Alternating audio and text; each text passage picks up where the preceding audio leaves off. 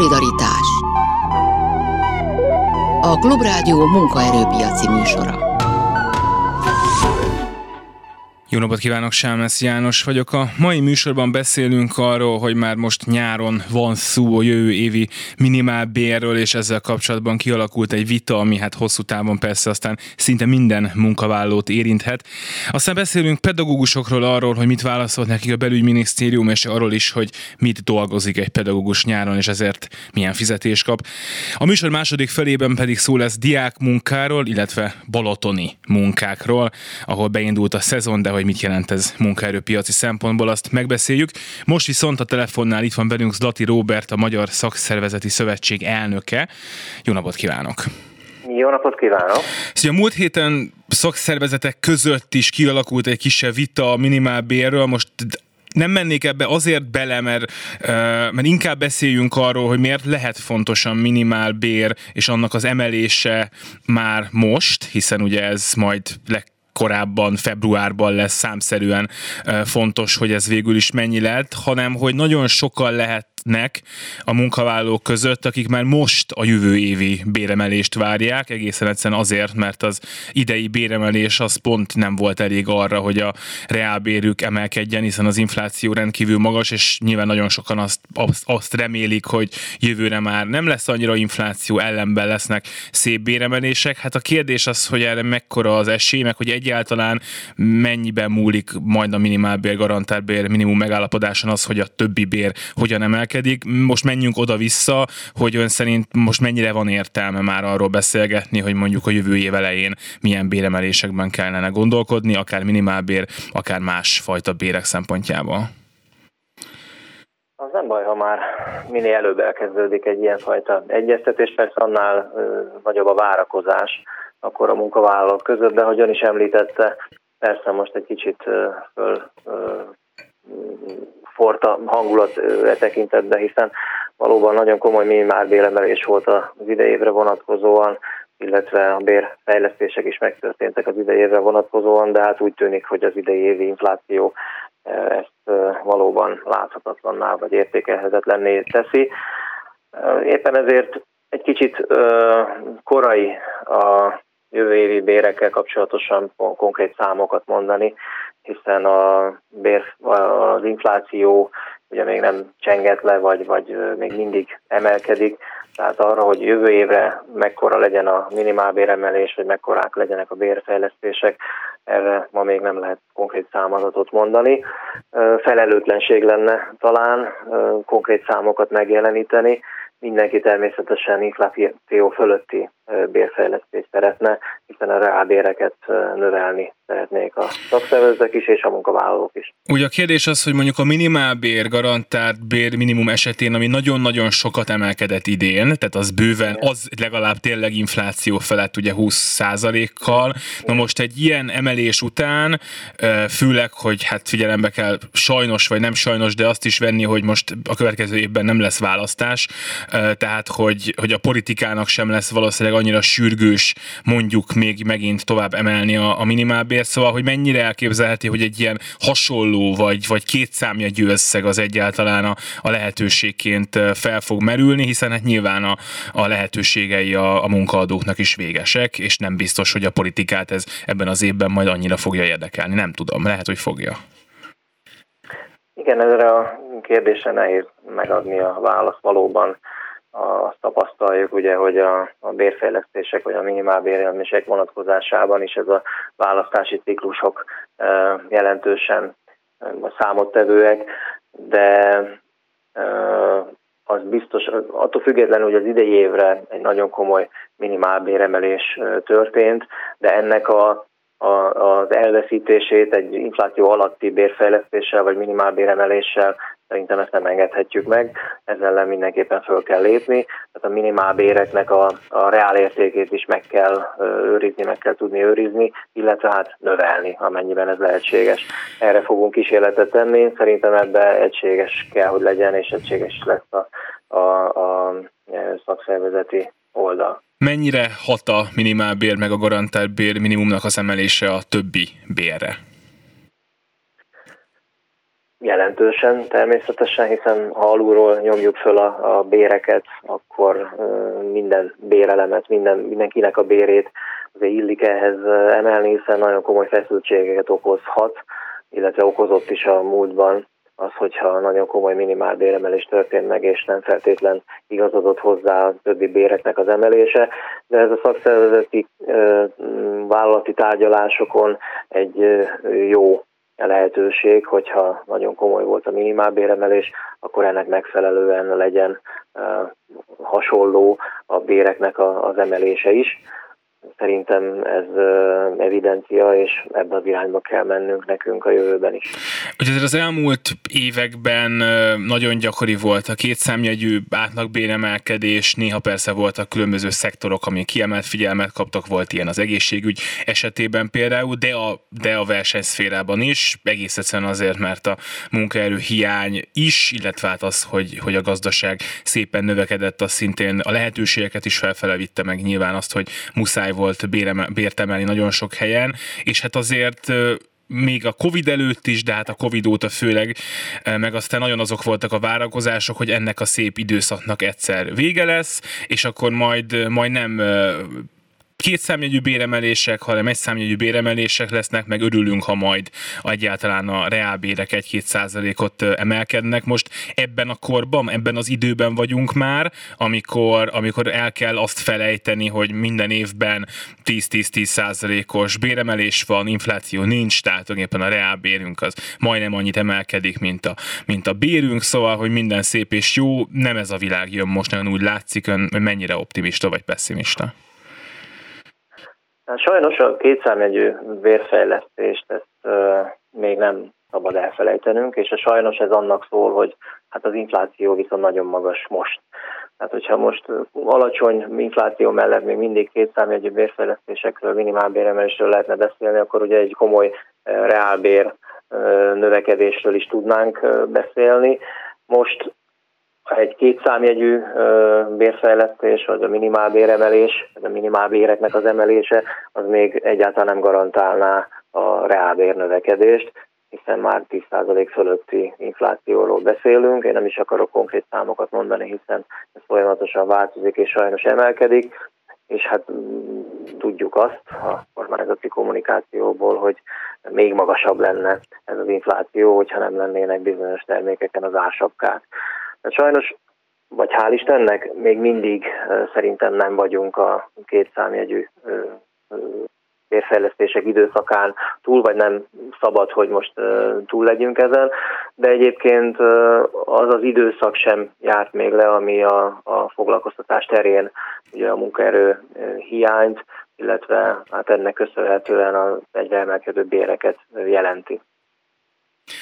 Azt mondja meg nekem, hogy ugye ahogy egyre magasabb az infláció, és hát már a várakozások is, is nagyobb számokat hoznak ki, például a jegybank is tegnap, hogy annál többen lesznek olyanok, akiknek idén hiába nőtt a bérük, és hiába örültek még az év elején annak, hogy jó, persze tudtuk már akkor, hogy magas lesz az áremelkedés, de azért mégiscsak 5-6-7 százaléknyi reálbéremelést úgy gondolták, hogy majd az év végén azért, azért fel tudnak mutatni, meg ennek tudnak majd örülni, és ez mind nincs már, sőt, nagyon-nagyon sokan, és egyre többen vannak, akiknek igazából nem is nőtt a reálbérük, vagy éppen romlott az életszínvonaluk ebben az évben. Velük mit lehet csinálni? Tehát látnak-e már arra törekvéseket, akár egyes vállalkozásoknál, akár nagyobb körben, hogy lenne gondolkodás arról, hogy hát jó, nem erre számítottunk, akkor adjunk még valamit ezeknek a dolgozóknak, legalább egy egyszeri bónuszt, vagy, vagy valami pluszt, ami, ami segít abban, hogy legalább ne romoljon az életszínvonaluk.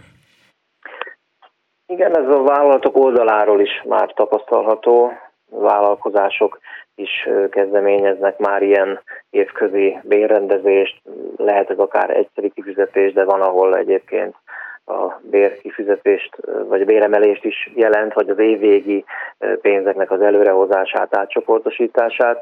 De természetesen, ahol léteznek a szakszervezetek, azokon a munkahelyeken a szakszervezetek is kezdeményeznek ilyen tárgyalásokat, ilyen egyeztetéseket. Ahol szakszervezetek vannak és bérmegállapodások születtek erre az évre, ugye ott nehéz az igazi klasszikus nyomásgyakorlással ebben az ügyben elindulni, hiszen aláírt, megkötött megállapodás ellen nem lehet mondjuk sztrájkot hirdetni, hogy a legvégső eszköz mondjam, de kezdeményezni lehet, és egyébként a szakszervezeteket megteszik. Én abban bízom, hogy azokon a helyeken, ahol tényleg megfelelő szociális párbeszéd van, munkahogyi kapcsolatok vannak, ott ezek a tárgyalások elindulnak, illetve már el is indultak, illetve van, ahol már eredményei is vannak ennek, vagy éppen a napokban lesznek. Azt tudjuk, hogy lesznek olyan típusú tárgyalások, amik valamiféle állandó mechanizmust állítanának elő a minimálbér emelésére, tehát magyarán, hogy ne úgy nézzen ki a minimálbér emelés, hogy minden évben erről megegyezik a három fél, a kormány, a munkaadók és a munkavállaló képviselői, és akkor annyi lesz, ami néha 20, néha 5, hanem hogy legyen egy mechanizmus, ami figyelembe veszi az inflációt, figyelembe veszi mondjuk a átlagbéremelkedést, vagy bármi mást is, ugye nyilván ez még pontosan nem világos, és ennek megfelelően lenne, hogy legalább egy kiindulási alap lenne minden évben, hogy akkor ez ennyit jelent. Önök, önök hogy gondolkodnak erről? Szükség van erre, és hogyha igen, akkor körülbelül milyen formában? Igen, ugye ez a európai parlamentben született megállapodásnak a, a, a része lenne az, hogy a, egy algoritmus alapján érje el minden országban európai országokban, vagy Európai Uniós országokban a minimálbér, vagy a, az átlagbérnek az 50%-át, vagy a mediánbérnek a 60%-át.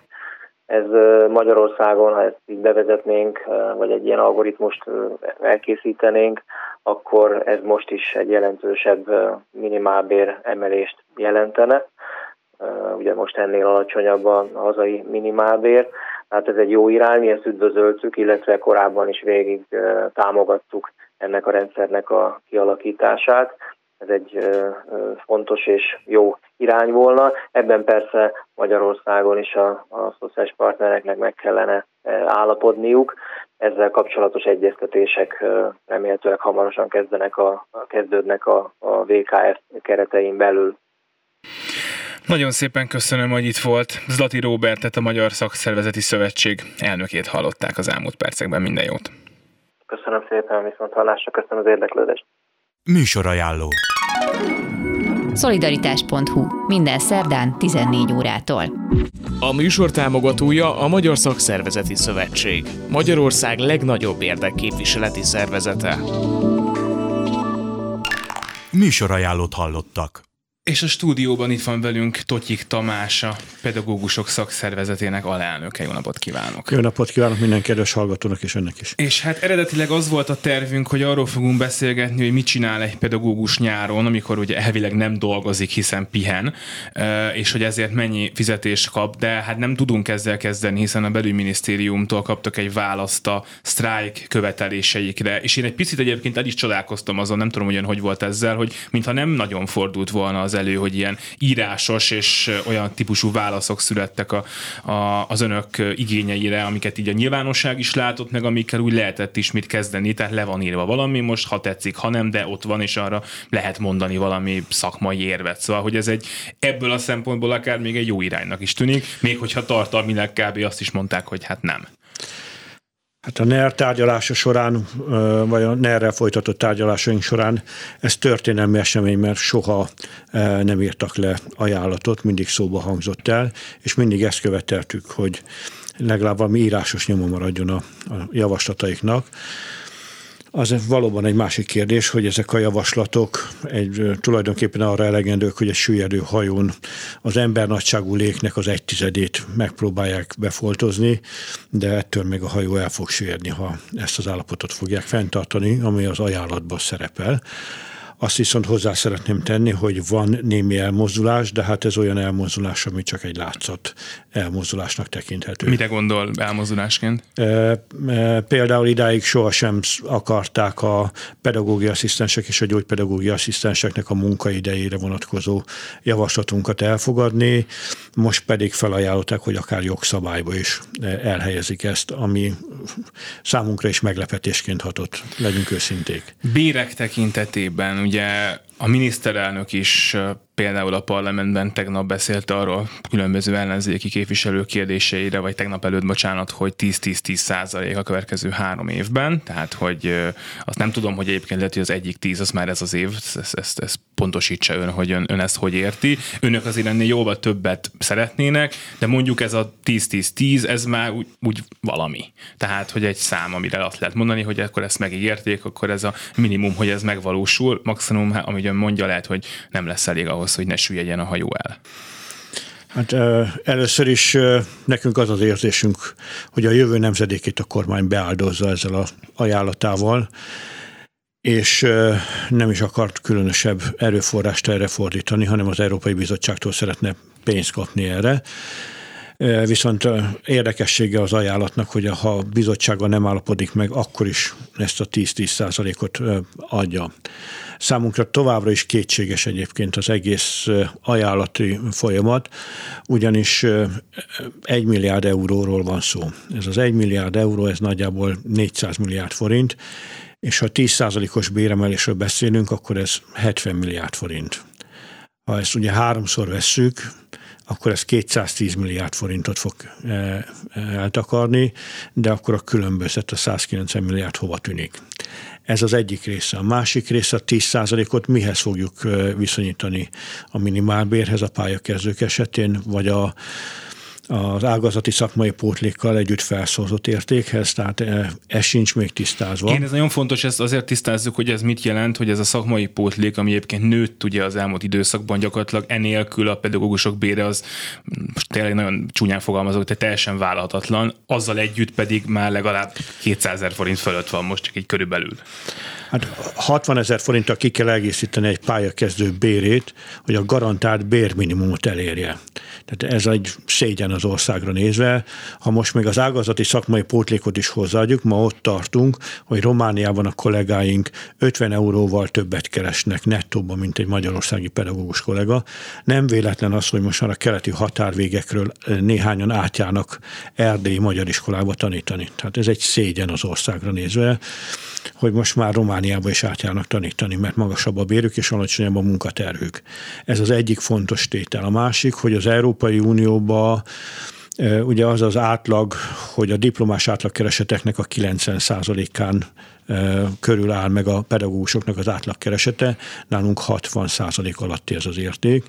Tehát ezen az Európai Bizottság egyébként ezt fedezte fel, hogy ez egy nagyon komoly feszültség, és ezért is tett javaslatot. Ez egyébként, bocsánat, azt jelenti, hogy ha mondjuk tényleg ez a 10 százalék valósulna meg, akkor gyakorlatilag hát néhány százaléknyit tudna maximum közelíteni a, a diplomás átlagbérhez a pedagógusok bére, hiszen a diplomás átlagbér is azért így ilyen 6-7-8 százalékot jó eséllyel növekedni fog fog minden évben.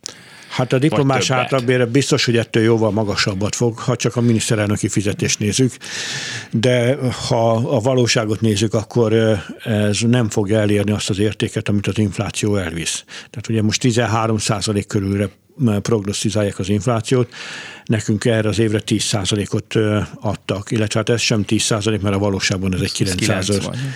Tehát ez is hozzátartozik az igazsághoz, tehát nem fog a különbség csökkenni, és a, a bérrendezésre azért van szükség, mert a versenyszféra elszívja a pedagógusokat a, a közszférából háromszor, négyszer magasabb fizetésért megy el egy informatikus, a, mint amennyi pályakezdő bérként megkaphat. Tehát ez, ez egy nagyon komoly probléma, és a kormánynak azért kell lépni ebbe az ügybe, hogy a versenyszférának az elszívó hatása érvényesüljön bár tegnap ráutaló magatartást tett a kormány, hogy ők arra szám, vagy a kormány képviselője a sztrájk tárgyalások során arra ráutaló magatartást tett, hogy ők egy nagyon magas munkanélküliségi rátára fognak számolni az elkövetkezendő időszakba. Ha ezt nem is mondták ide, egyértelműen erre utaltak, és ők azt gondolják, hogy a munkanélküliség, az emelkedő munkanélküliség azt fogja eredményezni, hogy a pedagógus pályára többen vissza fognak jönni. Én nekem ez az az alapvető problémám, hogy akik munkanélküliek lesznek, azok feltehetően az alul kvalifikáltak, vagy az alacsonyabb végzettséggel rendelkezők, és nem a diplomások körébe fog ez megtörténni Aztán, hogy egy nyolc általános végzetből hogy fogunk matematika tanát varázsolni, ezt nem tudom, mert nem hiszem, hogy a matematika tanát fogják a versenyszférából félreállítani. Hát sehogy nyilván most van még három percünk a hírek előtt, hát nagyjából azt üzente most a belügyminisztérium önöknek, hogy ha jól fog menni a gazdaságnak, akkor akkor lehet majd gondolkodni többen. Ezt, ezt, ezt jól értem? Igen, csak valaki mondja meg, hogy mit jelent az, hogy a gazdaság jól teljesít. Mert ezt senki nem mondta, és nem is tudjuk viszonyító számhoz. Tehát ez egy ilyen leégbe belekiáltott szó, aztán fogjátok be a szátokat, és várjatok a sorotokra című kijelentéshez sorolható. Ezért is mondtuk azt, hogy augusztus 10 az utolsó határidő, ameddig a kormánynak ezt az értéket meg kell határozni, bár azt hozzá szeretném tenni, hogy ez a háromszor 10 százalékot nem óhajtjuk el utálni, de azt minden körülmények között ki szeretnénk jelenteni, hogy ez a jelenlegi körülmények között szükséges, de az elégségestől nagyon messze lévő ajánlat a kormány részéről, és az alapvető problémákat nem fogja megoldani ezzel. Az segítene valamint egyébként, hogyha ez egyben történne? Tehát, hogyha ha jövő évre lenne 30? Segítene, az egyértelmű. A nagy kérdés az, hogy az alapbérhez, vagy az emelt bérhez viszonyítottan. A fő cél az lenne, hogy a diplomás átlagkereseteknek a 90%-ára fel tudjunk zárkózni. Tehát ez a fő cél, és ebből a szakszervezetek nem óhajtanak engedni. Tehát ehhez megint csak visszatérve a előző gondolathoz ehhez ilyen 20%-ok kellenének évente, nem? Tehát... Hát legalább 20% kellene a ciklus, a ciklus végéig, a kormányzati ciklus végéig de ezért nagyon nagy árat fog fizetni a gazdaság is, ha a közoktatásra, a problémáira nem fog választani, mert nem lesz, aki tanítson. Most az énektanár fog bemenni matematika órát tartani? Vagy azok a, az emberek, akiket most a versenyszére el fog bocsájtani, nyolc általánosabb bejönnek eh, gyerekeket felügyelni? Van még itt egy dolog, ez a munkatehercsökkentés, amit önök szeretnének. Szerintem nagyon sokan, akik szeretik a gyerekeket is szeretnék, hogyha gyereküknek nem napi 8 tanórája lenne. De hát, hogy ugye ehhez az kellene, és most a belügyminisztérium nagyon megint leegyszerűsítve azt mondta, hogy ő ezt nem gondolja. Ehhez vagy több pedagógus kéne, hogy egy kevesebbet dolgozzon, vagy kevesebb tanúra, tehát magyarán, hogy akkor a oktatási rendszer átalakítása így nagyon úgy néz ki, hogy ez, ez, ez a követelésük, ez nagyon messze van attól, hogy, hogy megvalósuljon. Még messzebb talán, mint a bérrendezés. Ez sajnos, vagy hál' Istennek ez tévedés.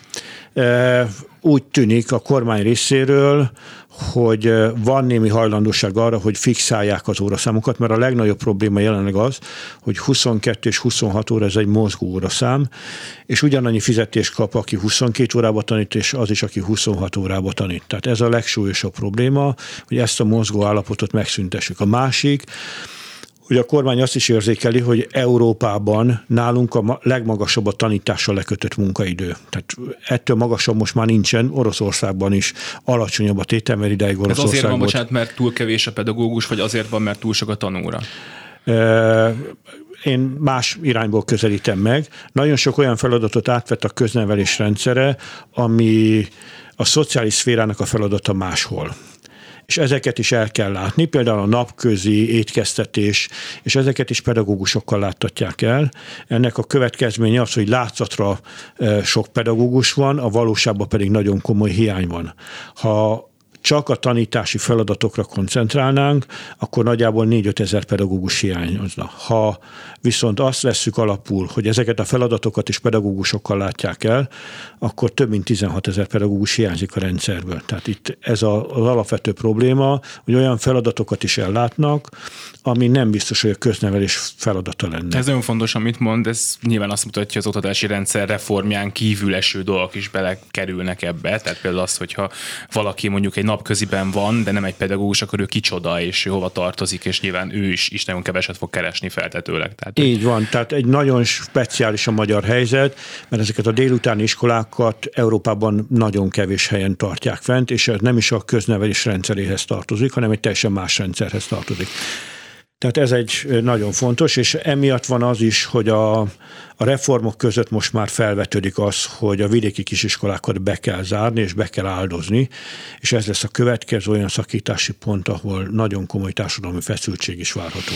Erről is fontos lenne beszélni. Totyik Tamással a hírek után még beszélgetünk egy kicsit a PS alelnöke a vendég, most jön Véna Gyöngyi, aztán folytatjuk.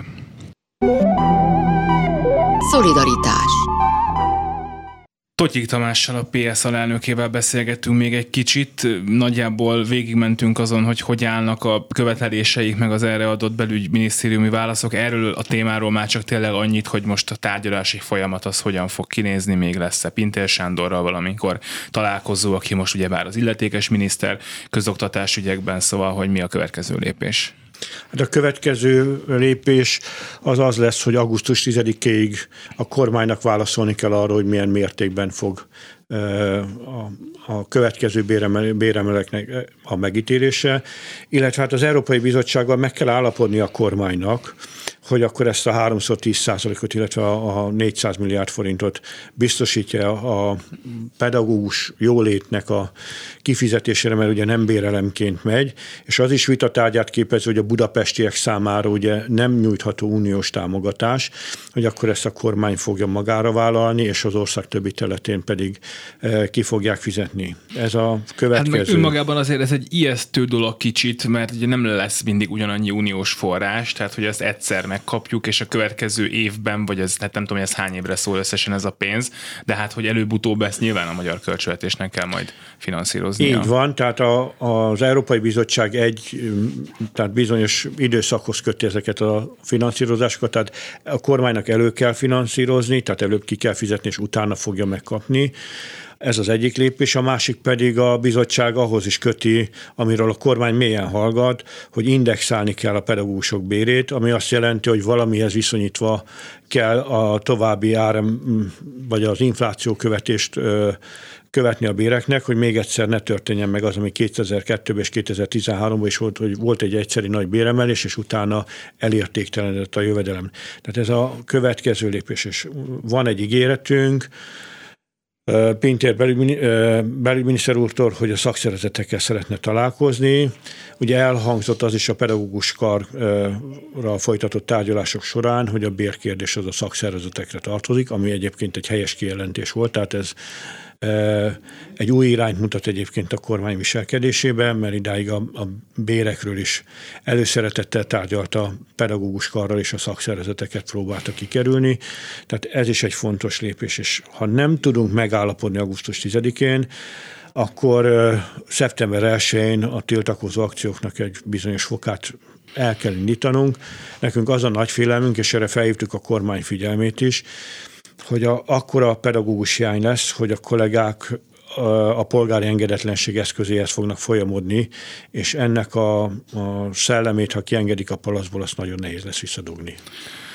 Azt mondja meg nekem, most már kanyarodjunk a fő témánkra, ami elvileg az lett volna, hogy a nyári táboroztatás és a nyári feladatok a pedagógusoknak, hát azt lehet olvasni, hogy nagyon-nagyon sok pedagógus nem, nem szeretne iskolai táborokban részt venni a diákok mellett. Én úgy arra emlékszem a saját gyerekkoromból, hogy az egy ilyen menő dolog volt, hogy a még egy pedagógus melyik jön, akkor hogy akartak jönni a tanárok kirándulni a, a gyerekekkel, akár nyáron és akár osztálykirándulásokra is. És hát most meg például azt olvastam valahol, hogy hát inkább elmennek piaci eh, gyerektáborok táborokat csinálni, mert azért jobban fizetnek, ott is gyerekek vannak, ott is jól jön a szakember, aki gyerekekkel foglalkozik. Szóval, hogy, hogy mennyire érdemes egy pedagógusnak nyáron is munkát vállalnia, ilyen, ilyenféle munkát? Hát nem az érdemesség fogja meghatározni, hanem a kényszer határozza meg, mert a jövedelmük annyira alacsony, hogy muszáj valami munkát vállalni. A versenyszér az egyértelműen magasabb béreket ígér rá a, a táboroztatásokba, tehát egyértelmű, hogy inkább oda fognak elmenni, és ott fognak vállalni. A Erzsébet tábor, amit a központi kormányzat szervez, azokkal az a nagyon alapvető probléma, hogy nagyon jelképes összegeket CBA utalványba akarnak a kollégáknak adni, és vannak olyan megyék, ahol még például CBA sincsen, tehát ez be se tudja váltani a, a munkájáért kapott utalványokat. Tehát ez is egy meghatározó rész, és hát 500 forintos óradíjjal dolgoznak a kollégák. Hát egy lángos sütőbe ennek három-négyszeresét kapják, hanem többszörösét óradíjként, tehát ez, ez egy másik nagyon fontos meghatározó. És a, a legsúlyosabb probléma az, hogy most azt tapasztaljuk a járványtól függetlenül, hogy nagyon magas lett a kollégáinknak a táppénzen töltött napok száma, tehát mentálisan nagyon leterheltek, és a pihenésre próbálnák fordítani az erejüket, hogy szeptemberben normál körülmények között újult erővel tudjanak nekilátni a munkának. Tehát ez is egy meghatározó, hogy elegük van az iskolából, és nem akarják látni a gyerekeket, hanem pihenni akarnak, hogy ők szeptemberben frissen neki tudjanak látni a munkának. Köszönöm szépen. Totyik Tamás, a pedagógusok szakszervezetének alelnöke volt a vendégünk. Minden jót kívánok. Köszönöm a meghívást. Szolidaritás a telefonnál pedig itt van velünk Majzik Nándor, a Melódiák iskola szövetkezet egyik vezetője. Jó napot kívánok! És eltűnt a vonalból Majzik Nándor, ha minden igaz, akivel egyébként a diák munkákról itt fog... vagyok. Ó, jó napot kívánok, akkor hall, Szép ugye? Jó napot kívánok. Volt Igen, itt egy csúnya hang. Szóval, hogy diák munka, arról lehet olvasni mindenhol az interneten, hogy egyrészt nagyon-nagyon nagy igény van a diákokra a munkaerőpiacon, és hát ez elsősorban persze a nyáron egy, egy lehetőség mindenkinek, aki munkaerőt keres, hogy a munkaerő egy részét diákokkal oldja meg, és hát arról is lehet olvasni, hogy ez ez egyébként nem is jár egyáltalán rossz fizetéssel a diákok számára, szóval, hogy mennyire pörög a piac most akkor egy nagyon leegyszerűsítő kérdés így, így elsőre. Először is köszöntöm szépen a hallgatókat. Valóban igaz az egyébként, hogy ilyenkor eléggé pörög a piac. A május-júniusi időszak már az előkészítő terepe szokott lenni ugye a, a, a nyári munkáknak, pontosabban júniusban már azért el is szoktak kezdeni elég sokan dolgozni. Aztán ugye a csúcs azért a július-augusztusi hónapok. Most azt látjuk így az előzetes felmérések, jelzések, meg ugye a piaci visszajelzések alapján, hogy, hogy rekord nyár lehet ugye a korábbi évekhez képest a diákfoglalkoztatásban. Nyilván ennek a hátterében a, a munkaerőhiány ugyanúgy szerepet játszik, mint ahogy az is, hogy ugye a nyári időszakban klasszikusan a turizmus, vendéglátás, mezőgazdaság az egy nagy felszívó erőt képez. Pont azt akartam kérdezni a munkaerő hiányra utalva, hogy, hogy valahogy szerintem létezett régebben egy olyan sztereotípia, hogy igazából arról van szó, hogy persze jöjjenek a diákok, csinálják az egyszerű munkákat, főzzenek kávét, mit tudom én, de hogy szerintem egy, nem tudom, 17-18 éves rengeteg mindent meg tud egyébként csinálni, amit egy, egy, egy állandó alkalmazott is, és egy olyan helyzetben, amikor az állandó alkalmazott már rég nincsen, vagy sokkal kevesebb van belőle, én azt gondolnám, hogy nagyon sok diák munkás egyébként pontosan ugyanazt és ugyanolyan színvonalon csinálja, mint, mint bárki más, aki néhány évvel idősebb nála, és ott azon a helyen dolgozik. Szóval, hogy milyen dolgokat csinálnak a diákok, amikor munkát vállalnak? Ez a legtöbb helyen egyébként így van, tehát a legtöbb cégnél abszolút a csapat tagjaként kezelik a diákokat, tehát messze nem csak a, a, a legegyszerűbb feladatokra veszik őket igénybe, illetve azt is látni kell, hogy míg a nyári időszak az továbbra is egy 30-40 kal megugrik az évközi teljesítéshez képest, de ez a gyakorlatban azt jelenti, hogy az évközi teljesítés is viszonylag egyébként elég magas, ami pont azért van, mert különböző gyakornoki pozíciókra, vagy kereskedelemben, feldolgozóiparban, ugye árufeltöltés, ruhabolti eladó, vagy pénzügyi gyakornok, hogy hogyha szakmai munkákról akarok beszélni, villamosmérnök gyakornok, ezeket egyébként egész évben csinálják a diákok, és hogy gyakorlatilag ugyanolyan ö, kompetenciákkal bízzák meg őket a legtöbb helyen, mint a, mint a normál főállású munkavállalókat egyébként. Tehát nagyon sokrétű most már, ami közül válogathatnak. Nyilván a másik rész az a nyári munka, tehát azért azt látni kell, hogy ha valaki valahova csak rövid időre tud esetleg elmenni, akkor értelmszerűen túlságosan komplex arcokat azért nem tud kapni, mert hogyha a betanítás adott esetben több hetet vesz igénybe, akkor ez értelmszerűen kizárja, de egyébként pont ezek a szezonális területek, illetve az idén jellegű munkák azok, ahol azért ez nem szokott problémát okozni, tehát általában ugyanazt csinálják a főállásúak is jellemzően, mint a mint a diákok a nyári munkák alatt is. Tehát egy felszolgálásnál például ott nyilván kell egy betanulás, de hogyha alapvető készségekkel rendelkezik a diák, tehát kommunikatív, kedves a vendégekkel, stb., akkor ez azért nem szokott problémát okozni. Amikor diák munkásokról beszélünk, akkor, akkor tisztázzuk már, hogy pontosan kikről beszélünk, mert beszélhetünk gondolom én 15 évesekről is, meg beszélhetünk 19 évesekről is, azért nagyon más a helyzet, akár bérigényben, akár terhelhetőségben, szóval, hogy azért nem, nem, nem nem ilyen egyszerű a helyzet, hogy a diák munkás az ennyi idős, ezt tudja, oda vesszük föl, ennyi dolgoztatjuk, hanem nagyon különböző karakterek lehetnek a, a, ebben a helyzetben. Ez abszolút így van, korosztályban egyébként a tipikus az a 15 és 25 év közötti korosztály, viszont mind a tanulmányokat tekintve, mind pedig a, a kort tekintve, vagy elvárásokat tekintve, akár vérigényt tekintve azért nagy különbözőségek vannak. Nyilván egy 15-16-17 éves diák az tipikusan középiskolába jár, az egy sokkal kötöttebb terület egyébként tanulásban, illetve az órákat tekintve, mint mondjuk egy főiskolás vagy egyetemistának az élete. Ennek megfelelően ők inkább nyáron dolgoznak, vagy esetleg ha évközben, akkor mondjuk hétvégén, és ők tényleg inkább ilyen kisegítő jellegű feladatokat végeznek bizonyos szempontból, de ugyanakkor akik főiskolán, egyetemen vannak, ők általában azért már megtalálják azokat a lehetőségeket, ami viszont abszolút a szakmai kompetenciáiknak megfelelő. Tehát ebből a körből szoktak kikerülni azok is egyébként, akiket utána a cégek mondjuk fel is vesznek főállásba a diák státuszuk lejártával, tehát ez egy kifejezetten előnyös konstrukció egyébként mind a cégeknek, mind a diákoknak ilyen szempontból.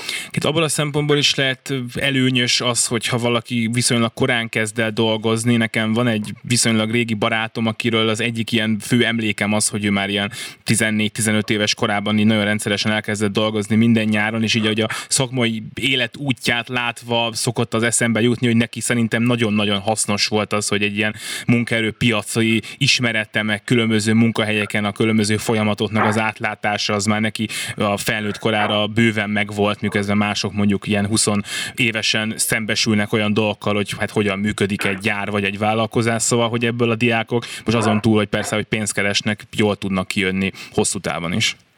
Igen, én egyébként kifejezetten azt szoktam mondani, hogy pontosan ezért, bár nem feltétlen gondolnak erre első körbe a, a diákok, tehát azt gondolják, hogy ő nem tudom, ha egy gyors étteremben dolgozik, vagy valamilyen kisegítő jellegű munkát végez, akkor az úgymond nem is számít, hogyha egy későbbi munkára jelentkezik, vagy valami szakmájának megfelelő munkára később, de pont, hogy az a tapasztalat, hogy rengeteg céggel kapcsolatban vagyunk, hárvezetőkkel, ügyvezetőkkel is, gyakorlatilag mondhatom, hogy egyöntetűen azt mondja mindenki, hogy ez, ez abszolút tévedés. Tehát egyébként is egy, egy mondjuk egy pályakezdőtől, vagy egy 20 éves diáktól, aki pont kijött az egyetemről, nyilvánvalóan senki nem vár el 20 éves szakmai tapasztalatot, hát hiszen hogy is tehetné. Viszont ha azt látják, hogy egyébként ő elkezdett dolgozni, akár már a középiskolás nyarait mondjuk munkával töltötte, vagy legalább részbe azzal töltötte, akár az egyetem mellett látszik, hogy dolgozott, és egyre inkább mondjuk a szakspecifikus irányba ment el, akkor ez, ez abszolút előnyös, mert hogy tényleg olyan dolgokat, ami akár teljesen alapnak tűnhet, már nyilván mondjuk nekünk, akik a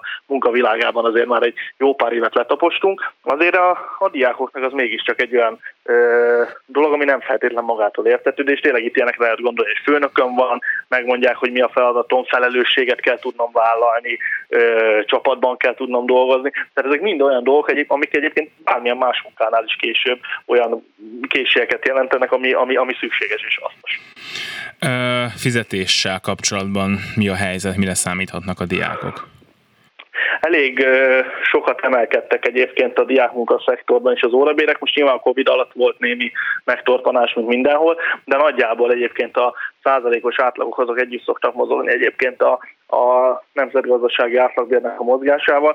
Ez gyakorlatban azt jelenti, hogy, hogy 10-15%-os emelések azok vannak, illetve évközben is most emelkednek tovább a bérek, nyilván az inflációs hatásoktól nem függetlenül.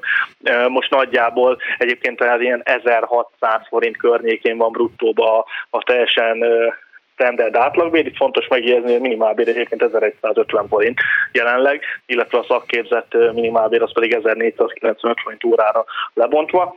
Itt vannak egyébként regionális különbségek, tehát azt látni kell, hogy mi Budapesten, illetve mondjuk az észak túli régióban, vagy mondjuk esetleg ipari városokban, mondjuk Debrecen, Kecskemét itt gondolni, ott ez a bér a jellemzőbb, de azért a többi régióban még ez nem teljesen van így, tehát ott inkább egy ilyen 1300-1400 forintot lehet átlagnak tekinteni, és itt most ezekre a pozíciókra gondolok, ami úgymond különösebb vagy hosszabb betanulást nem igényel. Hogyha olyanról van szó, ami már szakspecifikus, vagy esetleg IT készségeket igényel, vagy mondjuk nyelvtudásból magasabb szinten, nagy is speciálisabb nyelvet, akkor ezek jó pár száz forinttal magasabbak, Míg régen kuriózum volt egy két-három ezer forint közötti órabér, addig most már ezeknél a típusú munkáknál, ez ha nem is azt mondom, hogy az alap lett, de most már azért számosan ezt, ezt meg tudják találni a diákok.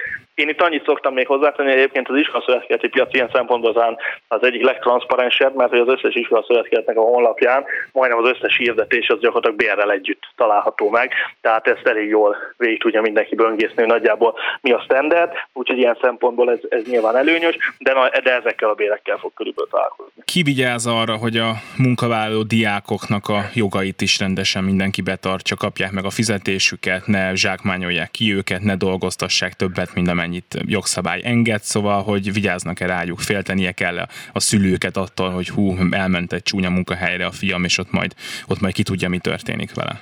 Igen, sok ilyen sztorit lehet ez régebben hallani, hogy ez a tipikus példa egyébként, hogy mondjuk valaki elmegy a Balatonra, leszerződnek, megegyeznek, vagy hát esetleg leszerződnek, csak szóba beszélik meg, aztán mondjuk nem annyit, vagy nem úgy kap a diák a végén, vagy, vagy, vagy abszolút nem kap, ugye az a legrosszabb eset, mint, mint ahogy megbeszélték.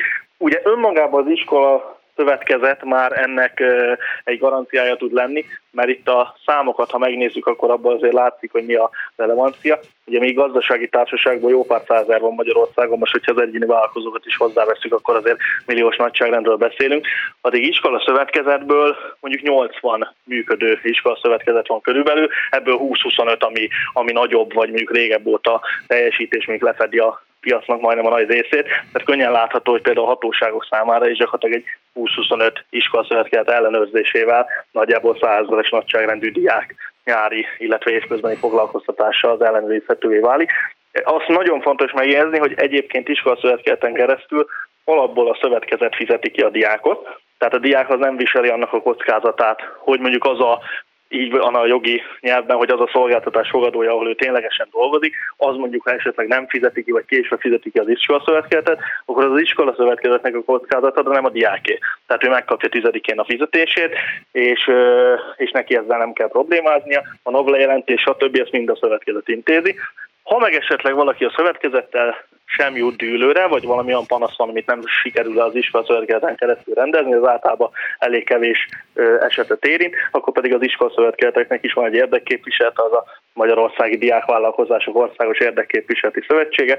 Ő is üzemeltet egyébként egy jogsegély szolgáltatót, a jogsegélykukaszdiákész.hu címen, hogyha valaki ír, ott az mindig gyorsan és ö, soron kívül kezelésre kerül. Majzik Nándor, melódiák, nagyon szépen köszönöm, hogy itt volt velünk. Köszönöm én is, és szép napot kívánok mindenkinek. Szolidaritás és Horváth Tamás, a Balaton Job egyik alapítója van itt velünk a vonalban. Jó napot kívánok!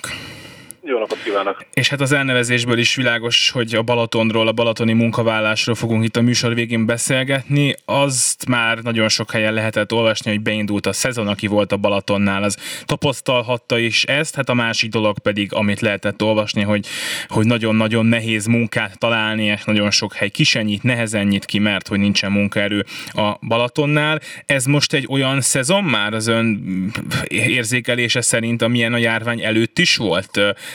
Tehát, hogy minden ezerrel pörög, mennek az emberek, mennek a turisták, és így aztán kell a munkaerő is? Én azt gondolom, hogy talán már erősebb is.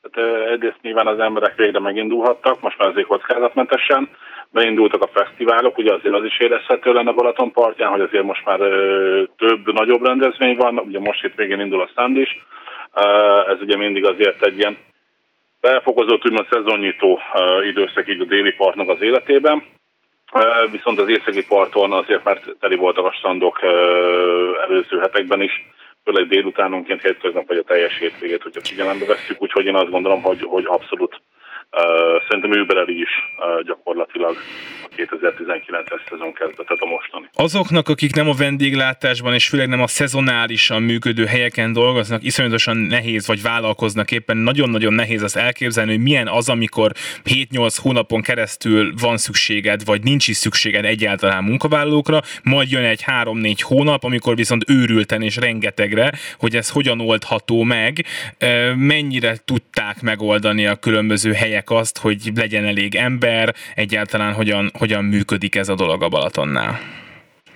Igen, hát én világ életemben optimista ember voltam, és az elmúlt hét szezonban én mindig azt mondtam, hogy ez meg fog oldódni. Most azért már érzek egy, egy, egy, egy nagyon-nagyon kritikus pontot, hogy most már azért nagyon-nagyon kipeszítettük azokat a határokat, amiket uh, uh, lehetett. Tekintettel arra, hogy itt a Covid miatt nagyon sok volt a vendéglátás és a turizmusban a pálya elhagyó, akik nem tértek vissza a piacra. Ugye évekig jól működött az a rendszer, hogy évközben dolgoztak Budapesten, vagy az ország más részén, és akkor nyárra pedig lejöttek a Balatonra, mert ugye nyáron inkább oda koncentrálódik a turizmus, mint a nagyvárosokba. Most ez a fajta vándorlás, ez gyakor, hát gyakorlatilag megszűnt. Kimondhatjuk azt, hogy megszűnt, és hát vért izzad mindenki, a vállalkozó, a közvetítő cégek, gyakorlatilag mindenki, hogy munkára prezentáljunk a Balatonra. Ami látható, és ami érezhető, hogy nagyon sokan szűkítettek az étlabon, az egyszerűbb megoldásokat, az egyszerűbb italokat, az egyszerűbb ételeket keresik, amiket könnyebben be tudnak tanítani akár egy diáknak, akár egy nyugdíjasnak, akár egy ö, lelkes pályakezdőnek, és a, a, a bonyolultabb, melósabb ételeket, azokat például már abszolút felváltották a, a, a, az egyszerűbb történetek. Nehéz, én, én, én azért most látom azt, hogy, hogy, hogy most nagyon-nagyon komolyan el kell gondolkodni a jövő évet illetően a partnereinkkel, hogy, hogy, ezt, hogy most már más megoldást kell keresni, mert Magyarország gyakorlatilag csúcsa van járatva a foglalkoztatás tekintetében, és és nem lesz egyszerű ezt megoldani a következő években. Ebből egyébként az is következik, ami meg már viszont megint csak egy optimista dolog, hogy aki kimegy, az az azt fogja találni, hogy őt megbecsülik, megfizetik, jól tartják ott a Balatonnál, mert azért amikor egy balatoni munkavállásról van szó, akkor mindig fölmerül az, hogy hát egyrészt ennek van egy olyan része, hogy valószínűleg jól keresel, jó helyen vagy, víz mellett vagy, jó hangulat van, de van egy olyan része is, hogy ahol hol alszol, az nem biztos, hogy olyan kényelmes, amennyit kell dolgoznod, az nem biztos, hogy pihentető, szóval, hogy, hogy milyen, milyen helyzetben találja magát az, aki úgy dönt, hogy a Balaton mellett szeretne néhány hónapot dolgozni? Nagyon széles a spektrum. Én azt gondolom, hogy mindenki megtalálja a saját magának, saját magához illő munkaköröket, illetve foglalkoztatási formákat. Tehát, hogyha valaki pénzszűkében van, és, és szeretne nagyon sokat dolgozni, nagyon sok pénzért, ő is meg fogja találni azokat a lehetőségeket, ahol, ahol, ahol most nem is azt mondom, hogy heti hét nap, de heti hat napban azért ki tudja, maxi, ki tudja hozni magából a maximumot, és a kereseti lehetőségből a maximumot, illetve vannak azok az egyszerű munkák, vagy, vagy akár mondjuk nagyobb vállalkozások is, akik, akik ugye nagyobb létszámot foglalkoztatnak, hogy ők például úgy teszik magukat vonzóbbá, hogy nálunk csak heti öt napot kell dolgozni, csak napi 8 óra, minőségi szállás és a munka mellett jut idő a strandolásra, a fesztiválokra, egyéb dolgokra, ott nyilván azért a keresetben van némi különbség, de egyébként én azt gondolom, hogy a Balatonra most már mindenki versenyképes bérért tud lejönni, jól tudja magát érezni, azért az elmúlt tíz évben ezek a, a, a rossz stereotípiák azért megszűntek, így a Balatonnal kapcsolatban. Nyilván nem mondom továbbra sem azt, hogy minden balatoni vállalkozó a legkorrektebb, illetve hogy kolbászból van a kerítés, de én azt gondolom, hogy a balatoni vállalkozók nagy részéhez mert bátran le lehet menni dolgozni, mert minőségi szállás, minőségi munkát és minőségi bért fognak adni. Előbb mondta azt, hogy lelkes pályakezdők, diákok, nyugdíjasok könnyebben találják, tanulnak meg egyszerűbb ételeket vagy italokat készíteni. Ebből Igen. az is látszik nekem, hogy most, hogyha én most úgy gondolom most holnap, hogy inkább mostantól nem szeretnék rádiózni, vagy legalábbis a nyáron, hanem inkább, inkább a Balaton mellett szeretnék vendéglátózni, amit soha életemben egyébként még nem csináltam, bár láttam már koktélt, ahogy mások csinálják, szóval, hogy lehet, hogy menne, akkor én most gondolhatnék egyet, és találnék egy viszonylag jól fizető kultúrát, munkahelyet a Balaton mellett mondjuk jövő hétre? Én azt gondolom, hogy ha valakinek a hozzáállása meg majd dolgozni akar, és ki szeretne tanulni ezt a szakmát, akkor igen. Tehát ez azt jelenti, hogy gyakorlatilag bárki, aki most dolgozni szeretne, neki még van helye a Balaton mellett, és ha mindenki, aki dolgozni szeretne, és ilyen lelkes és szorgalmas, ahogyan ön mondta, oda megy, még akkor is lesz hely, mert hogy mindenhol van hely, mert hogy kell a munkaerő meg fogják találni azt a feladatkört minden jelentkezőnek, hogyha olyan a hozzáállása, hogy az, az mindkét fél részére hasznos legyen. Nagyon szépen köszönöm, hogy itt volt velünk. Horváth Tamás a Balaton Job egyik alapítója volt a vendégünk. Minden jót kívánok! Minden jót vissza! Szolidaritás Gerendai Balságnás volt a műsor szerkesztője, Lantai Miklós a technikus Kis Mária kezelte a telefont. Nagyon szépen köszönöm, hogy hallgattak, maradjanak a Klubrádióval, jön Véna Gyöngyi a hírekkel. Én minden jót kívánok! A műsor támogatója a Magyar Szakszervezeti Szövetség, Magyarország legnagyobb érdekképviseleti szervezete.